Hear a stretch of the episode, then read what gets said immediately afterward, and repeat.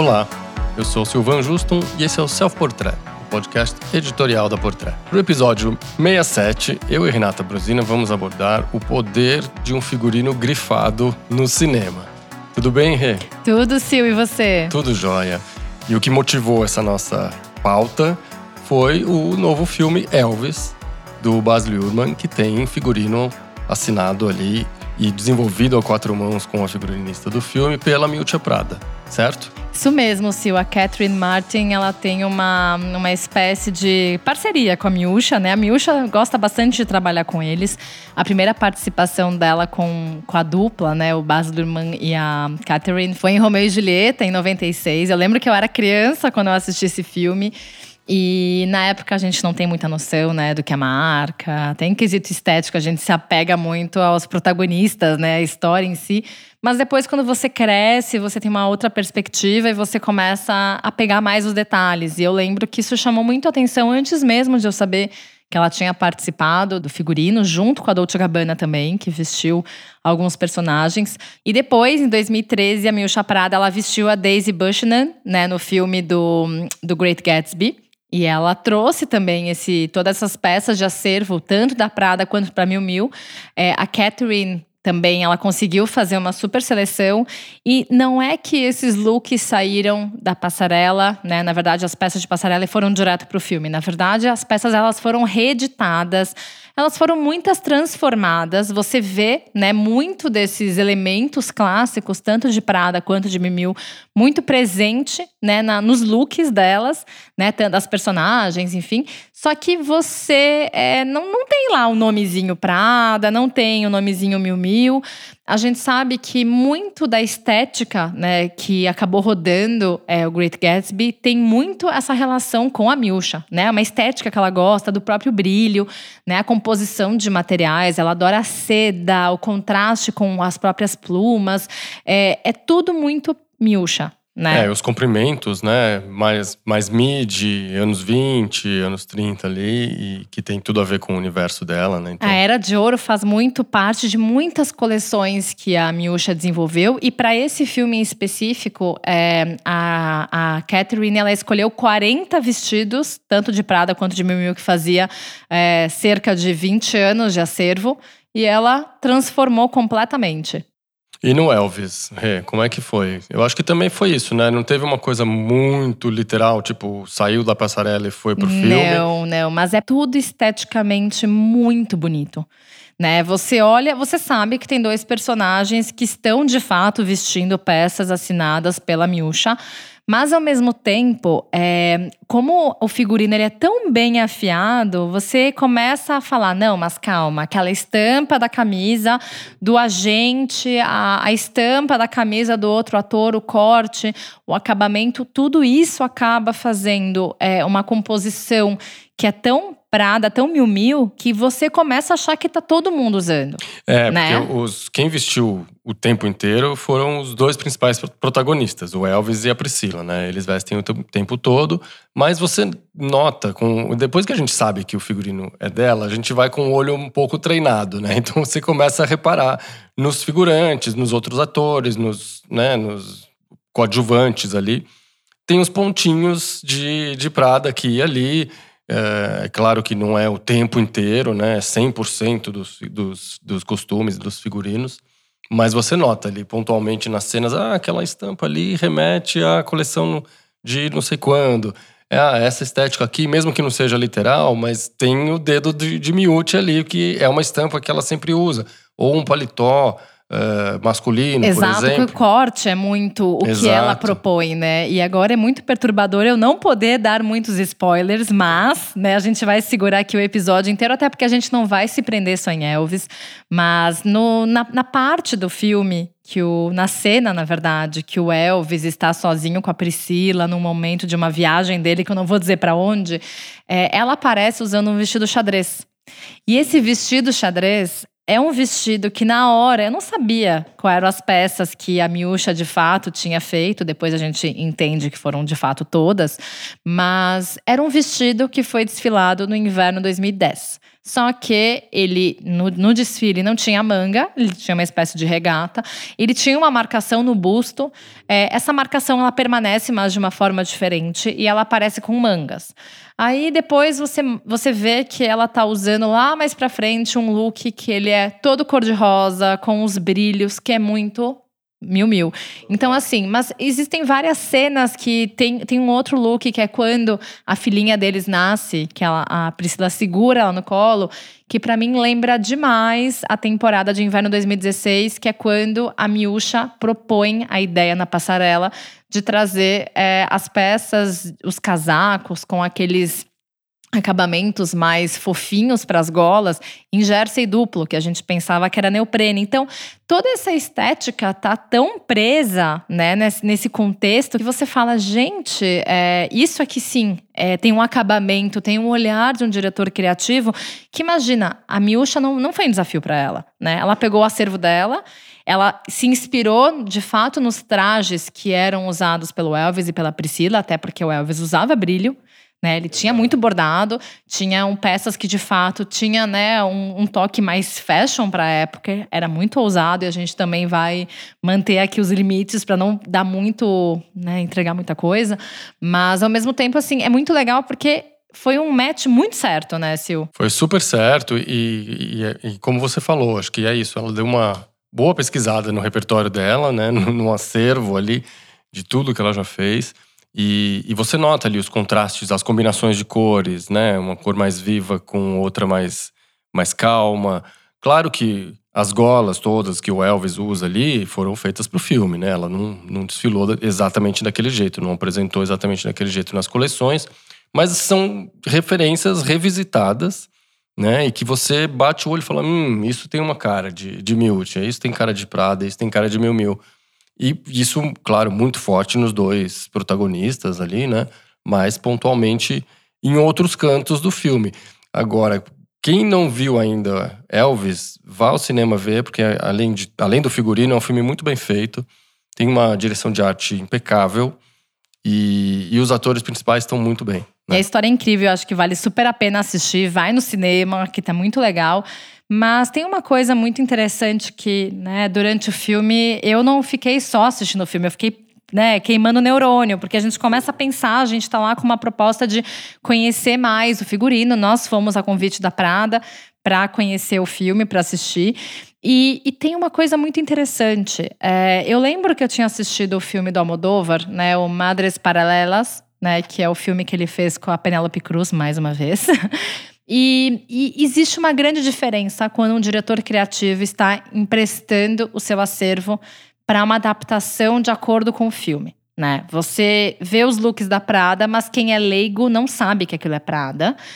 E quando você assiste um filme, como no caso esse do Almodóvar, é, você vê a camiseta do desfile da Dior, com a frase que todo mundo conhece, a bolsa da Prada, a bowling bag da Prada, escrito Prada você vê que tem uma, uma, como é que é, uma curadoria de peças fashion. Isso, é mais um garimpo do que um desenvolvimento de Exato. figurino, Exato. Né? E assim, e eu confesso que olhando isso, é muito mais, assim, meu, meu, minha opinião, é muito mais atraente quando você vê os diretores criativos indo para um desafio que é levar a sua identidade para um figurino do que você colecionar uma lista de peças grifadas. Então, assim, para mim, por exemplo, Sex and the City é um tipo de série que me deixa em pânico, porque é o tempo inteiro grife para lá, grife para cá, e é uma coisa que às vezes me pesa quando eu assisto. Então, assim, eu não, confesso que eu não consegui chegar até o final, porque porque é uma coisa muito pretensiosa.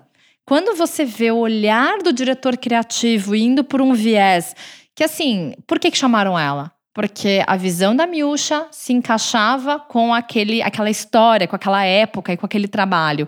Coincidentemente, é um diretor e é uma figurinista, né? Os dois, eles têm uma sintonia também com o trabalho da Miúcha. Então, é, querendo ou não, tem um pouco dessa, desse desafio do diretor criativo deixar a etiqueta, mas a etiqueta não mostra, sabe? Exatamente. É mais o estilo, a estética, né? Que combina com a estética, com a narrativa do filme que o diretor está tá construindo ali, né? Então aí, aí junta-se os dois universos. No outro, nos outros casos, o que muitas vezes acontece, é, uma, é um trabalho de garimpo, de, de edição de, de figurino, né? E styling.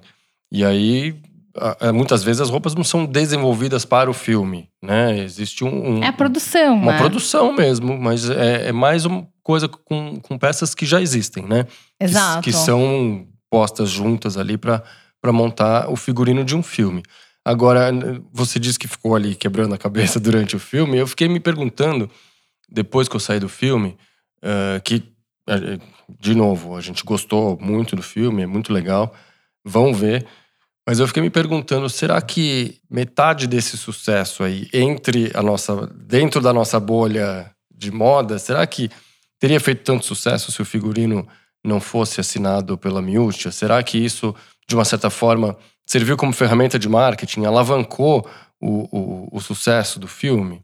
Eu, sinceramente, assim, meu ponto de vista mesmo em relação a isso, eu não acho que isso é um fator tão determinante. Eu acho que, assim, cê, assim eles chamaram uma pessoa de bom gosto para levar o seu acervo. E assim, bom gosto eu sei que é subjetivo, né? Mas de qualquer forma, um nome grande como a Miúcha, que tem um olhar para a questão estética, que tem uma estética tão marcante e que assim, é, ela também é uma pessoa extremamente criteriosa. Ela não vai entrar num filme por causa de marketing. Então, assim, ainda mais porque, de fato, o nome dela eu não vi em lugar nenhum. Assim, obviamente, devia estar lá nos créditos, em algum lugar bem discreto. Por exemplo, não é que nem o filme Kika, do Almodóvar, que logo no início mostra um crédito do Jean Paul Gaultier, né? Que ele participou do figurino.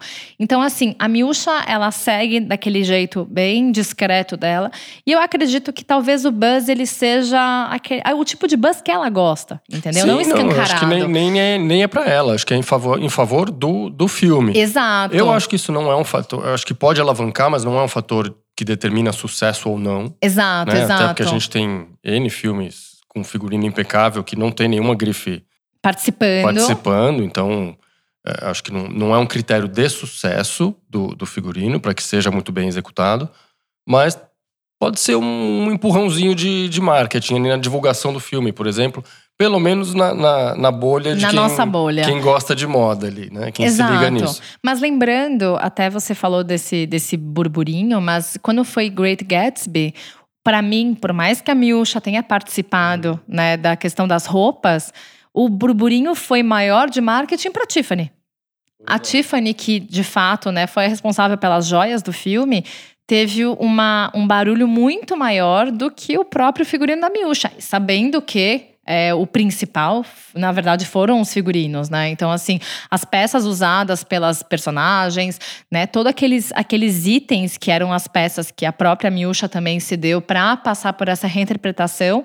É, não tinha lá em lugar nenhum escrito que era, era Prada, era Mil Mil. Então, assim, é, a Tiffany brilhou naquele lá, mas a Miúcha também estava brilhando junto, só que sem aquele, sabe, aquele, aquele holofote tão grande, né? Sem dúvida, sem dúvida. E você falou aí do Jean Paul Gaultier, né? A gente acho que a gente pode agora, de repente, tentar descobrir filmes bacanas e icônicos que tenham essas labels envolvidas e, e ver se realmente isso contribuiu para esse buzz, né? E acho que o, o debate pode ir para esse lado, talvez. Sem dúvida, sem dúvida. Você falou do Jean Paul Gaultier, o Jean Paul Gaultier fez outras participações memoráveis, né? Fez. Eu tô lembrando aqui do Quinto Elemento, do, do Luc Besson, com a Mila Jovovich, né? Que é um filme maravilhosa, super legal. Eu lembro da pele que eu habito que ele fez, né? Uhum. As segundas peles, né, da personagem principal e fez as roupas da governanta também. Então, assim, é, que era a Marília, né, a governanta da casa.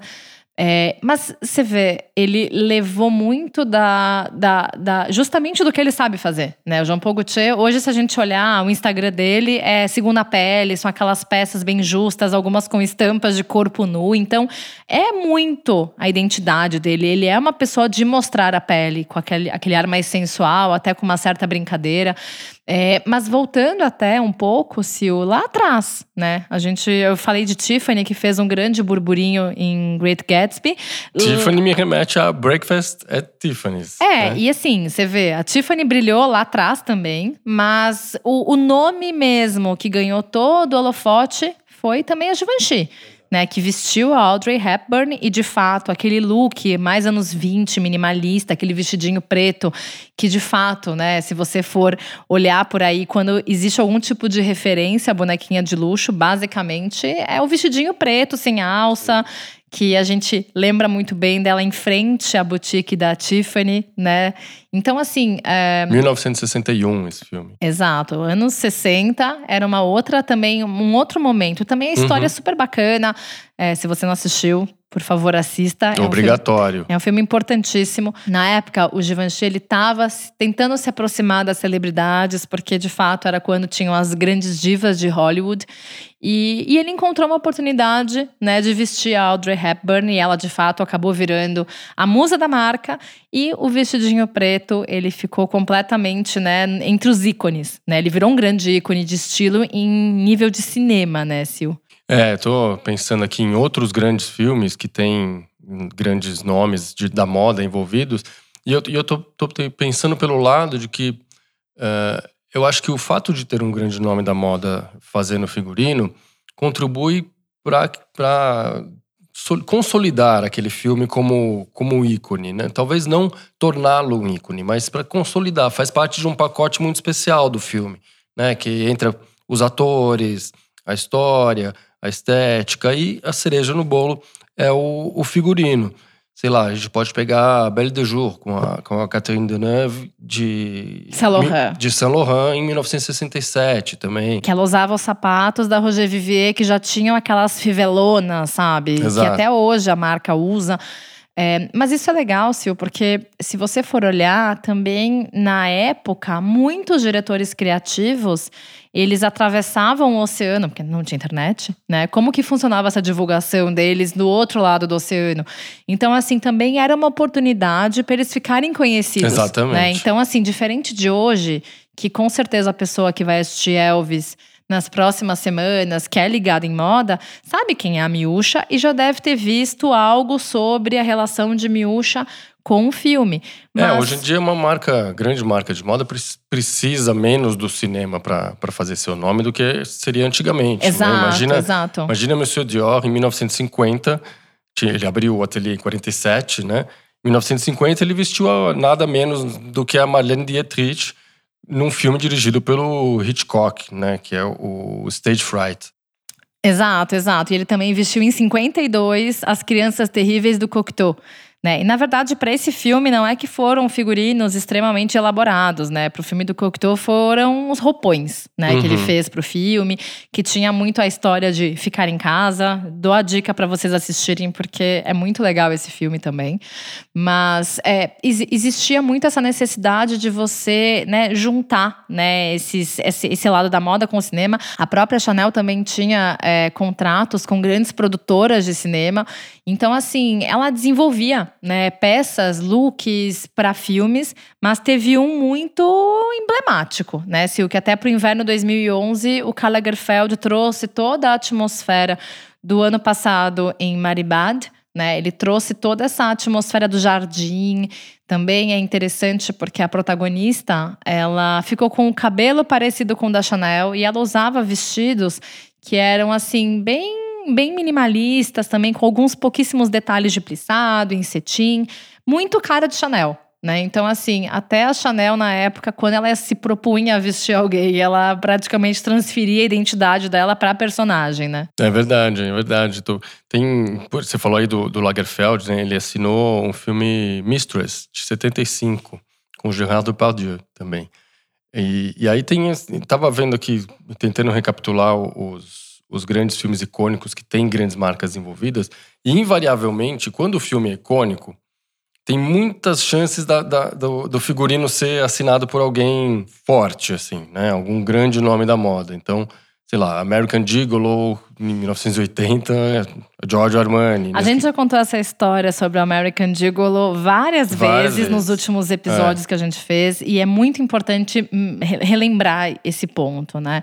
É, esse filme, ele foi importante pro Giorgio Armani e, e vice-versa, né? De novo, é aquela Tudo. coisa de o, o, cinema é um trampolim. Exato. Né? Ele ficou famoso na América graças a esse filme Exato. que foi estrelado pelo Richard Gere e também tinha a Lauren Hutton lá, que é uma das grandes amigas divas do próprio é, Senhor Armani. É, e foi muito importante na época porque ele conseguiu renovar a alfaiataria, né, que estava muito pesada, né, nos Estados Unidos, no mundo em si. Ele conseguiu propor uma ideia diferente de transformar essa peça que era tão é, parte da rotina dos norte-americanos, principalmente em Wall Street. Então, assim, isso foi muito impactante porque trouxe um frescor para, de fato, né, para o que os jovens estavam querendo usar, né? Exatamente. Olha, tem, tem N casos. É, ó, vou, vou fazer uma listinha aqui, vamos ver se você já assistiu todos eles. Barbarella. Ai, ai, ai, calma. Em 68. esse, esse, esse. Paco Rabanne vestiu nada mais, nada menos que Jenny, Fonda. Fonda. Não, e esse filme, a Jenny Fonda, a Barbarella, ela não era uma tão super heroína assim, mas ela era minha super heroína quando eu era criança. Olha só, revelações. Revelações. eu, o meu sonho era poder vestir, porque meu pai tinha a ah. fita de Barbarella. Eu assistia o VHS. Que legal. A Jenny Fonda era uma das grandes divas do meu pai, também a Brigitte Bardot, a mesma coisa, que eu sei que ela usou Balmain também um Bardot filme. usou Balmain no filme de 56. Tchanan, tá e vendo? Deus criou a mulher. Exatamente. Esses dois filmes foram muito impactantes para mim quando era criança, mas Barbarella mais por quê? Porque você imagina uma criança lá de 7 anos vendo Jenny Fonda maravilhosa, com aquele look, com aquelas botas, né, com aquele cabelão bonito. Então assim, você você quer usar, só que na época quem é Paco Rabanne para uma criança? Mas, é, aí, mas eu acho que a sementinha foi plantada ali, hein? Exato, e você vê, na época, esse filme ele também teve né, um olhar um pouco ousado pro look de uma mulher. Total. Ele era, de fato, um ex-metalúrgico que trabalhava com joias e que começou a propor uma estética mais futurista, né? Ele é considerado o pai do futurismo, e é porque ele ainda está vivo, né? Mas assim, é, ele é considerado o pai do futurismo junto com o Courrèges, mas Paco Rabanne mais na minha opinião. As peças elas eram construídas principalmente com metal. Por isso que se você olhar nos arquivos do, do senhor Rabani, tem Françoise Hardy usando vestidos de metal que pesavam 15 até 20 quilos, uma coisa pesadíssima. E também ele usava materiais alternativos como o próprio plástico. Né? Então, se vocês olharem os looks da Jenny Fonda, né, a Barbarella, você vai ver que tem uma composição lá com a transparência do plástico, tem o peso do metal. Então, assim, é muito legal isso, porque também ele ele, essas peças que ele fazia eram todas feitas à mão também. Então, é, né? Tem, tem, esse preciosismo também. Exato. Então ele, né, era um, um moço da alta costura, porém preta porter que cuidava muito bem desses looks. Então, para mim a Barbarella, né, é uma das principais referências de super-heroína na minha infância. Por falar em herói, agora puxando, trazendo mais para os dias recentes, o senhor James Bond 007 também tem o seu pezinho ali na moda, né? Porque começou lá em 85, Dona Grace Jones participou de A View to a Kill, que ainda era o Roger Moore, o, o 007, que é o meu 007 preferido, confesso. Gosto muito, gosto muito do Daniel Craig, mas o Roger Moore é, é imbatível. E, e, Dona Grace Jones vestiu a Zedine Alaya nesse filme. Né? E, e o namoro ali do James Bond com a alta moda e tal continuou ao longo do tempo, mas pontualmente só, né? Em 2015, por exemplo, o, o Daniel Craig vestiu Tom Ford, né? Então aí a gente já tem uma assinatura muito masculina nos dias de hoje, mas é, é diferente. Acho que o, o, a maneira com que o figurino entra aí é diferente da importância que ele tinha para a marca nesses exemplos mais clássicos e antigos que a gente deu aqui, né? Então, o, o, a relação da, da moda com, com o filme ali é diferente. Não, com certeza, com certeza. Quando eu assisti Maria Antonieta, né, que a Kristen Dunst fez, né, a Maria Antonieta, eu lembro dos sapatos, né, que foram feitos pelo Eram Manolo. todos Manolos, né? Exato. Então, assim, às vezes não é só o figurino. Por exemplo, eu sei que os looks que a, a Miúcha levou para Priscila de Elvis não são peças que eu vou querer usar no dia a dia, mas fica uma memória legal. É, um bom, né? o bom figurino, dizem que o, o, sucesso de um bom figurino é quando ele se funde com a história ali, e claro, ele, você repara nele, mas ele não, não fala mais alto que o resto. Exato, né? exato. É esse, essa falta de gritar que eu acho interessante, né? Esse silêncio da, do figurino bem feito, sabe? Sabe um outro que eu gosto muito, que eu lembrei que é mais, mais dos anos 2000, mais recente, e é, é uma estética que eu eu adoro, que eu acho moderno e elegante e ao mesmo tempo misterioso, é o Ralph Simmons, na época da Gil Sander, ele fez o figurino de, da Tilda, né? Em I Am Love, do, do Luca Guadagnino. Sim. Eles têm uma parceria, né? O Rafa e o. Luca são ali, são amigos e, e esse, esse figurino é, é sensacional, é maravilhoso também. Não, é demais. E a Tilda também, né? Ela é uma pessoa que ela tem um olhar mais moderno, então meio que bateu esse- essa conexão de Raf vestindo ela. Total, os eu- três ali formaram um, um bom trio, né? O Rafa, o Luca e a Tilda, acho que uma boa turma. Se essa. conectaram bem. É. Agora, outro filme também que eu lembro, assim, é o Cisne Negro, que foi feito pela Rodarte. Tinha, tinha looks da Rodarte ali, né? tinha, tinha. Que tinha era um look- aquela fase mais balé dela, que era mais armado, tinha volumes, né? Isso, que se você pensar, tem tudo a ver com a Rodarte. tinha a ver né? com a Rodarte,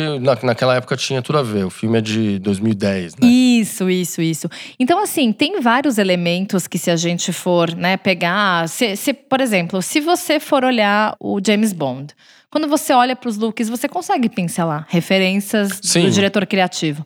Né? Então, assim, existe uma conexão, não é à toa, não é que o diretor e o figurinista resolveram chamar um nome grande para fazer um figurino, sabe, ela louca, né? Uhum. Eles chamaram porque tem um propósito, porque existe uma linha estética que conversa, existe uma conexão legal. Melhor do que muitas vezes você assistir um Sex and the City e você vê várias sacolas da Louis Vuitton, várias da Dior, várias da Gucci. Aquilo ali às vezes meio que cansa, sabe?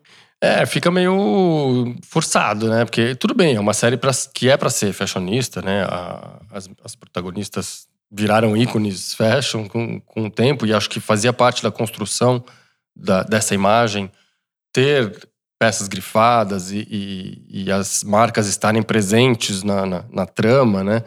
Acho que faz parte, mas é, é algo mais próximo de uma vida real ali, tem situações muito, muito reais, então talvez faça um pouco mais sentido. Eu não, também, não, não é o, o, o que eu chamo de construção de figurino, tá? Eu acho que ali é mais uma edição de moda do que uma construção de figurino. É a mesma coisa que o Emily in Paris. né? Exatamente, É isso. aquela coisa, você vê ali os looks da Dior, você vê o capacete da Dior quando ela senta na moto. Tipo, aquilo ali é uma pincelada, né? Você vê as malinhas da Remova que ela usa. Então, tudo é uma, uma questão de produção. E, e, assim, é, tem até um apelo comercial ali atrás, né? Não, e, e fazia sentido quando a série foi lançada, né? Lá atrás. Era, era algo. Era um conceito relativamente novo em séries, assim, botar. in- injetar tanta moda dentro, né? Exato. Mas acho que fazia, tempo, fazia sentido na época e, e hoje em dia meio que cansou a fórmula, porque relançaram I Just Like That agora com a, com a Sarah Jessica, com as meninas, e que é basicamente uma sequência de Sex and the City. E aí já não faz mais tanto sentido aquela montação, aquela coisa, né? Ninguém anda daquele jeito na rua. É, é muito forçado, é muito. Não, não encaixa na história, né? Então o figurino chama mais atenção do que uma trama que às vezes não é tão boa. E, e aí fica parecendo que é uma muleta. Exato, exato. Então, assim, as pessoas vão assistir pela informação de moda do figurino e não pela história em si. Exatamente. É, É, é por isso que talvez Elvis tenha sido algo muito bem equilibrado, porque nada tirou a cena de nada. É isso, a gente sabe que é Prada, é aquilo que a gente falou no, no início aqui. Pra nossa bolha, ah, é um atrativo a mais saber que tem a mão da Miúcha ali. Agora, o público leigo vai gostar do filme e talvez vai falar, puxa, o figurino era bonito, era bem feito e tal. Nem sei quem assinou, mas era bem feito e casou muito bem com a história, com a estética, com a direção de arte. Então, aí sim existe o mérito, né? Exato, exato. E eu conversei com duas pessoas, né, fora desse, dessa nossa bolha, até antes da gente gravar, para entender, né, o que, que foi que, é, o que, que chamou essa atenção.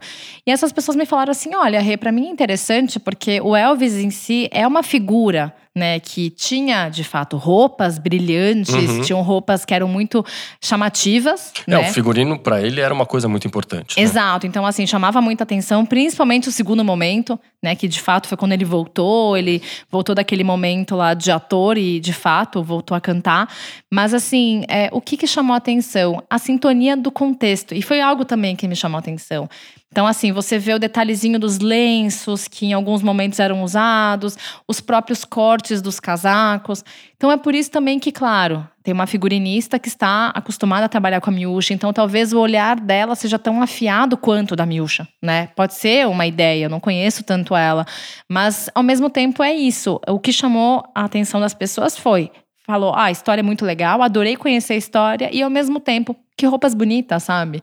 Então, assim, é, eu acho que é esse cuidado que tem que ficar. E outra coisa, é, é, muito coerente com a época e é coerente com os personagens. Não é uma coisa de outro mundo, sabe? Eu acho que é por aí. Eu acho que, voltando à nossa pergunta inicial, que começou o debate, eu acho que o, o figurino assinado por uma grande grife de moda não, não significa mais sucesso para um filme, necessariamente, né?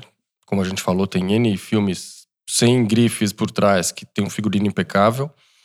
Mas acho que é uma cerejinha no bolo ali, faz parte de um conjunto de filmes que tem propensão a tornar-se icônicos. E além de um grande elenco, esses filmes geralmente têm um cuidado, um capricho com, com figurino, com, tem um toquezinho de moda. É, então, a gente citou vários exemplos aqui onde são todos grandes filmes, já, né? Não, não é por causa da moda que eles viraram grandes filmes, mas a moda está ali como um componente importante e que faz sentido no conjunto da obra. Né? Exato, e a gente dá a dica para vocês assistirem esses filmes.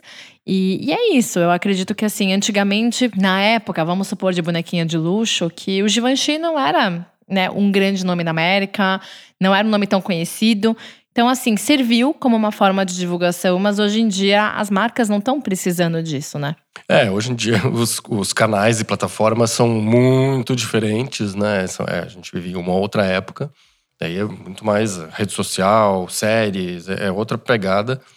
É, mas é legal ver que, que a moda, quando se envolve num, num filme, continua sendo em produções importantes e bem acabadas, de qualidade, como é o Elvis do, do Baz Luhrmann. Que eu não conseguiria imaginar outro nome fazendo a não ser a Miúcha, né? Tem tudo a ver, realmente. Com certeza, é a cara da Miúcha. Valeu, Rê. Obrigada, Sil. Até o próximo. Até lá. Tchau, tchau. Tchau, tchau. A trilha, a mixagem e a masterização do Self Portrait são do Edu César. A edição, do Arthur Canto e a direção é do Alan Eliezer.